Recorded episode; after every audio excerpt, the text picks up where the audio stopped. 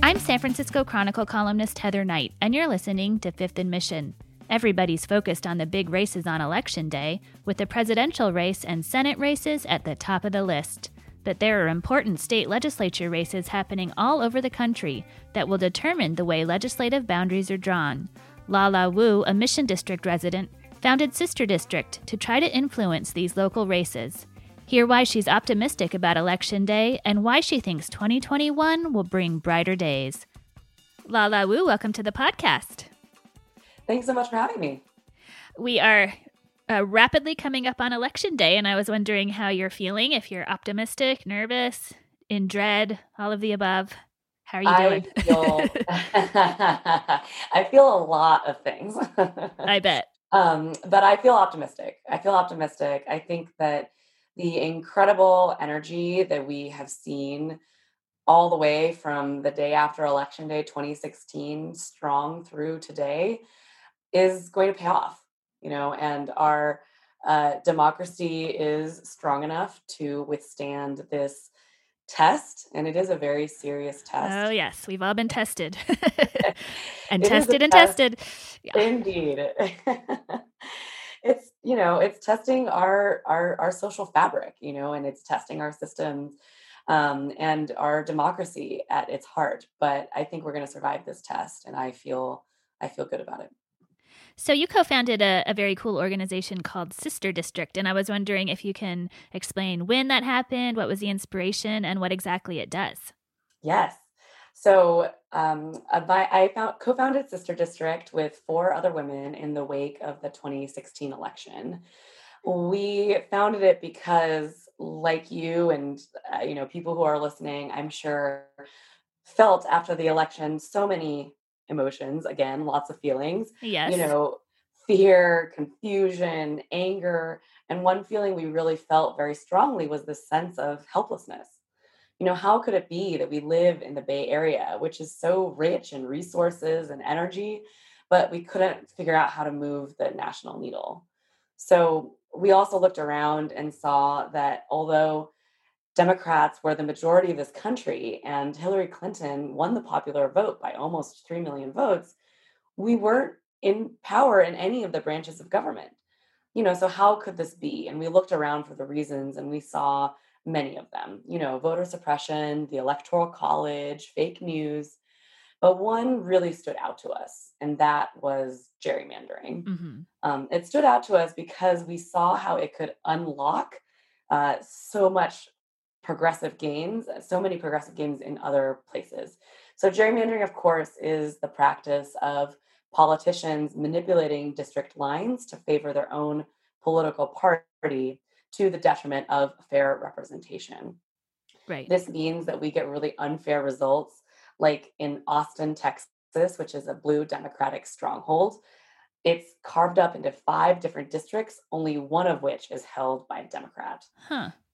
Yes. And then North Carolina is another example where it's actually a 50 50. It's a purple state, solidly purple. But of their 13 congressional delegates, of their 13 Congress people, 10 of them are Republicans and only three are Democrats. Hmm. And that is extremely unfair, right? Like that is gerrymandering um, to a T. And not only is, does it just strike us as unfair, but it leads to really extreme policy that is not reflective of what the people want. Mhm. You know, because these Republicans have these safe seats that are in these uh, manipulated district lines. They know they're not going to lose. And so then they are, feel beholden to nobody except their party um, and they can pass really extreme policies, you know, in all issues: environment, reproductive rights, um, labor, education, and so on and so forth. Right. So there's some good news, which is that gerrymandering in most states is controlled by state legislatures. It's state by state, but in Uh-huh. most states, it's state legislatures. So we looked at this and we thought, okay, what can we do? We want to harness the abundance of donor and volunteer energy that exists all over the country and direct it to these critical state legislative races where our support can mean the difference between a win and a loss and where we can have an impact on redistricting. So that's exactly what we're doing. We organize people into local teams all across the country. Um, we've got over 150 active teams, and then we sister them. So it's like a sister cities concept. Mm-hmm. We sister each team with two to four state legislative candidates per year for support. Uh, so, for example, San Francisco team, my home team, um, uh, we're supporting two races in Arizona, Felicia French and uh, uh Carol, uh, sorry, Coral Evans, and then also Selena Montoya and Joanna Cattanach in Texas. And so then all year long, um, we started up uh, when we announced our first wave of endorsements in March. Volunteers in San Francisco have been organizing fundraisers and phone banks and postcard parties, all to support these candidates. You know, and pre-pandemic, you know, eh, the candidates were actually scheduled to come from Arizona in early March. There was going to be, you know, all these appreciation parties for volunteers who threw house parties last year. They were planning to take trips to Arizona. There was going to be all these, you know, musical celebrations, etc. And then, of the course, the pandemic. yeah. and now we can never have fun again. Right. Exactly. Exactly. There was definitely, you know, I think everybody had that moment, which was like, oh no, we're never going to have fun again. Although we did think we're never going to have fun for two weeks and then it'll be over. yeah. Seven months later. Yeah, exactly. Exactly. So that quickly, quickly we realized, um, you know, and our volunteers, I'm so proud that our 45,000 volunteers all across the country um, have always been extremely creative, extremely dedicated. Um, and but with the pandemic, really shown how incredibly resilient this group of people is. You know, quickly everybody pivoted. Um, in San Francisco alone, uh, they used to uh, do these really fun trivia nights with the big qu- the big quiz thing, um, uh, uh, which is uh, Noah Tarnow, this awesome guy who runs it. He's San Francisco based. Highly recommend trivia, um, organized by him. Super fun. Um, you know, used to be all in person, but quickly pivoted to online. And it turns out that Zoom trivia super fun. Um, I, I, did a Chronicle a, Zoom trivia earlier, and that oh, went very awesome. well. Yes. Oh, so cool. So cool uh, yeah, and so that's been really awesome. And then, uh, you know, we've also spun up silent auctions, which have been really incredibly successful fundraisers. The San Francisco team raised over forty thousand dollars, you know, doing silent auction uh, to support. All the proceeds went straight to their candidates in Arizona and Texas.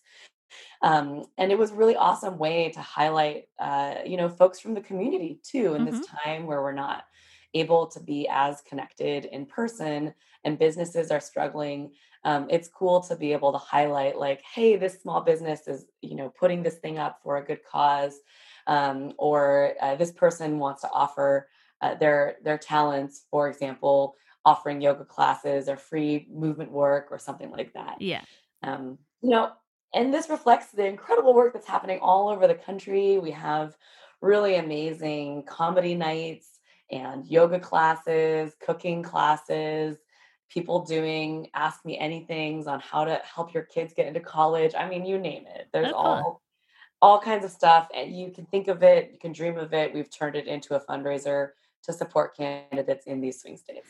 And is all this fundraising and effort paying off, do you think? Are you going to actually achieve what you're hoping for on election day? Yes, absolutely. All of our races are looking really good. They are still looking close.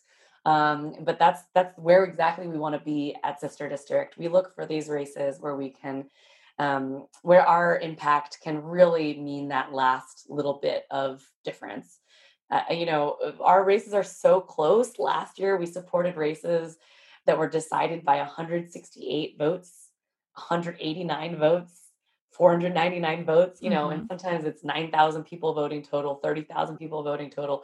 And so these are tiny races where every dollar, every phone call can make a difference. Oh, and I almost forgot. In 2017, we supported a race, Shelly Simonds in Virginia, that was actually a literal tie. And wow. Only, yes. And she only lost when her name wasn't drawn oh. out in Ornable. I know. Oh, but man. there's a happy and happy ending there we supported her again in 2019 and she won and she's now representing her district in Virginia Beach. But you know, we're we're not kidding when we say that every single bit matters. Uh-huh. Um, and and yes, I think the fundraising has been paying off. We've already raised over 1.6 million dollars directly to our campaigns this year. Our 39 campaigns in nine states: um, Arizona, Florida, Georgia, Michigan, Minnesota, North Carolina, Pennsylvania, Texas, and Wisconsin. And uh, some of these, uh, you know, small under-resourced races, they're not used to seeing this kind of fundraising, especially not this kind of fundraising come from, you know, San Francisco, right? Sure, like the big Congress people, the president, all of those those candidates come here, but um, it's it's less common to uh, have such interest from all over the country in these state-led races. So we're really happy to help support that. We'll be right back after a short break. You can support Fifth and Mission and the newsroom that creates it by signing up for unlimited Chronicle access at sfchronicle.com slash pod. And if San Franciscans are listening and uh, you know there's just a few more days left, is there are there things we can do still at this point to to help either your cause or just, you know, um, other uh, races that are important in general? Do you have any advice? Yes, absolutely. Um, of course, there are really wonderful races at Sister District that I would definitely encourage folks to uh, uh, join into in terms of helping. Um, but really, the key here is phone banking. Mm-hmm. Make calls, call voters, call them, call them, call them. Um, it's uh, you know writing postcards and letters is really awesome. We are kind of coming down to the wire on yeah, that. Those need to be mailed, obviously. So exactly, exactly, exactly. Um, and, you know, although in person door knocks are the very best thing that can be done in field work, of course, we can't do much of that this year. Um, and so the next best thing is making phone calls. Yeah. And it can sound a little bit scary and maybe sound like it's not going to be that fun, but it can actually be really great. And especially in this final stretch, it's making uh, GOTV phone calls, which means it's get out the vote these are folks that have already been identified as supporters. And so you're calling them, you're helping to make a plan for them to vote, you're giving them information they may not have already had, you're answering their questions. It feels really good. And a lot, of times people are just so psyched because there's so much energy around this election. Um, they really want to get out there and vote. Yeah. Um, so uh, what's really cool is we've got you know tons and tons of phone banks, hundreds of phone banks from now until election day. There's a series of phone banks I might point folks to if they're interested in jumping in called our top priority phone banks at Sister District. We've got some really fun special guests coming up. Um, Tim Heidecker from the comedy duo Tim and Eric is going to be there. Um, a personal fa- favorite of mine, Ann Friedman from the podcast Call Your Girlfriend, uh-huh. is going to be joining us on the 26th. Um, Nick Thune is another comedian, and David Cross, uh, who's best known perhaps as Tobias from Arrested Development, mm-hmm. will also be joining us as well. He's also a returning phone banker with us. Uh, so that's a really fun way. Um, How do people sign up for that? Yes. So people can go to sisterdistrict.com um, and you'll see our GOTV page there. Uh, and it's just right on the homepage. You'll be able to look for a big purple banner that says top priority phone banks, um, and you can make calls with us. And what are your tips for phone banking for people who don't like talking on the phone and don't like striking up conversations with people that they don't know? yes, yes, absolutely. Uh, which is definitely a, a lot of people. And, you know, and if you're scared, you know, I would encourage folks to know three things. One, we're calling voters that the campaign thinks are in the ballpark of voting with us. And so that means that it's friendly folks, um, it's supporters, it's helping people make a plan to vote. Second, there's a full 30 minute training at the top of each of the phone banks that I just mentioned. Um, and most of the other phone banks that you'll find in the sister district universe. Um, and there are multiple check ins, you know, the, to share successes and ask questions on Zoom with uh, staff or with veteran volunteers the whole time, you know. So anytime you have a question, we're right there with you. Um, and third, it's really just jumping in and giving it a try. So many phone bankers who swore that they would never make calls to strangers said that they just you know, like closed their eyes and took a plunge, and it ended up being a really awesome experience. And they really wanted to come back. Uh, so, cool. Yeah. And I think the last bonus thing that I would say is yes, you know, it feels hard to make that leap and make phone calls, but it probably feels worse to wake up wishing that you'd done more. yeah. Good point. And this year has been so miserable on so many fronts, um, politically, health wise, you know, um, everything. Do you think 2021 is going to bring brighter days or not? Or can we expect more of the same? I think much brighter days are in store for us in 2021.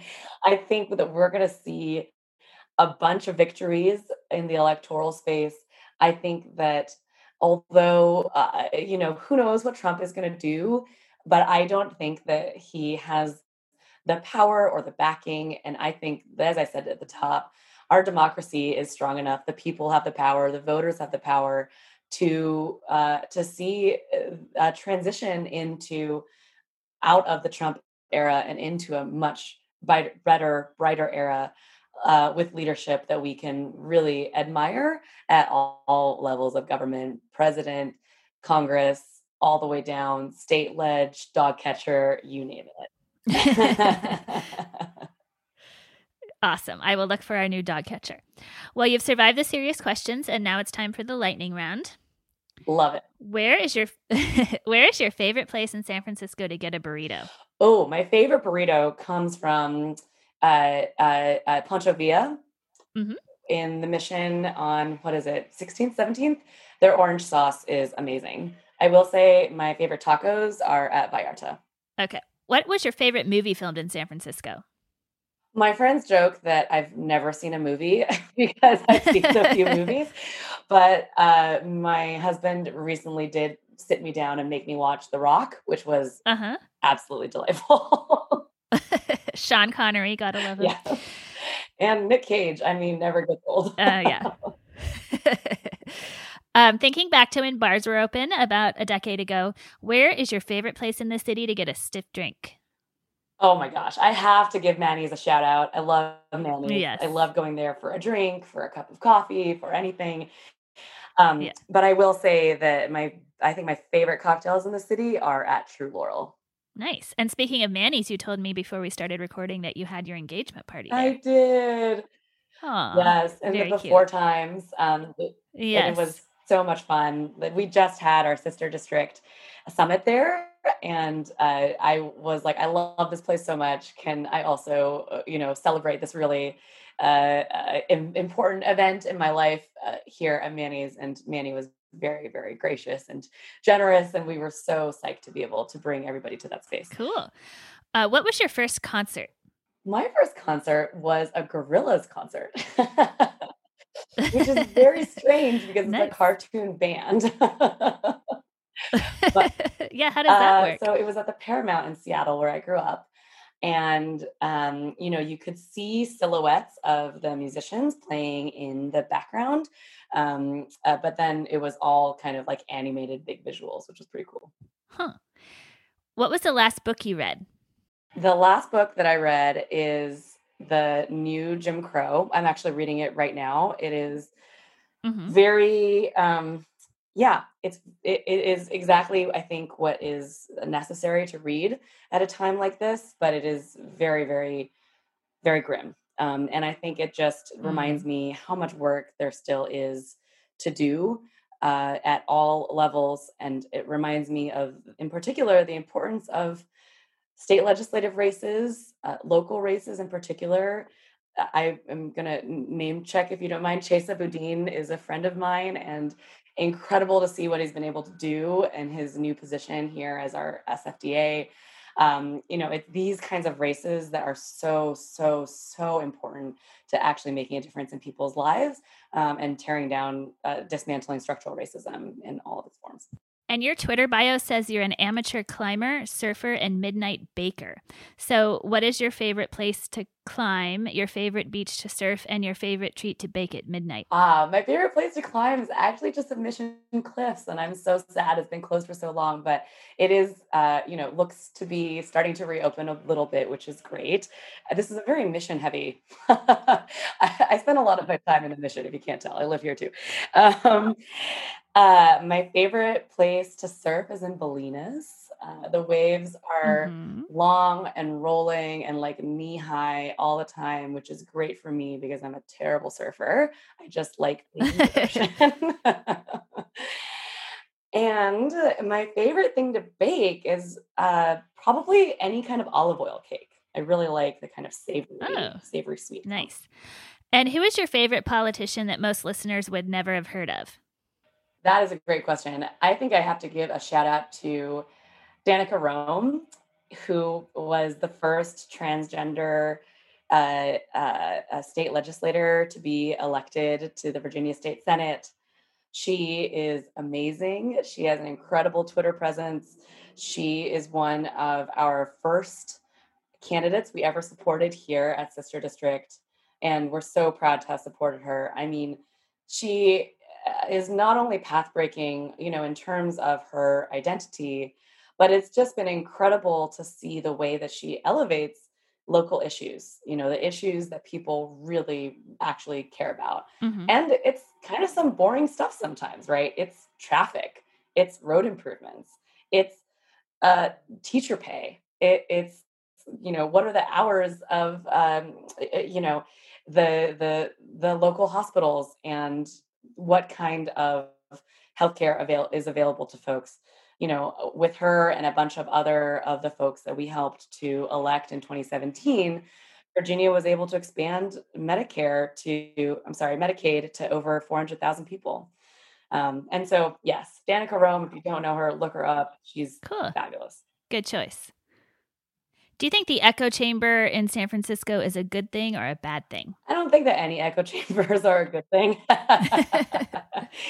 you know, but put another way, I think that the immense wealth of energy and resources and knowledge and passion and innovation eh, here is a good thing, right? Mm-hmm. Like that incredible depth of what we have going on here for us is a really good thing. I think that, you know, it is a bit disappointing sometimes to see people just sort of talking to each other and then spiraling in these perhaps unproductive ways.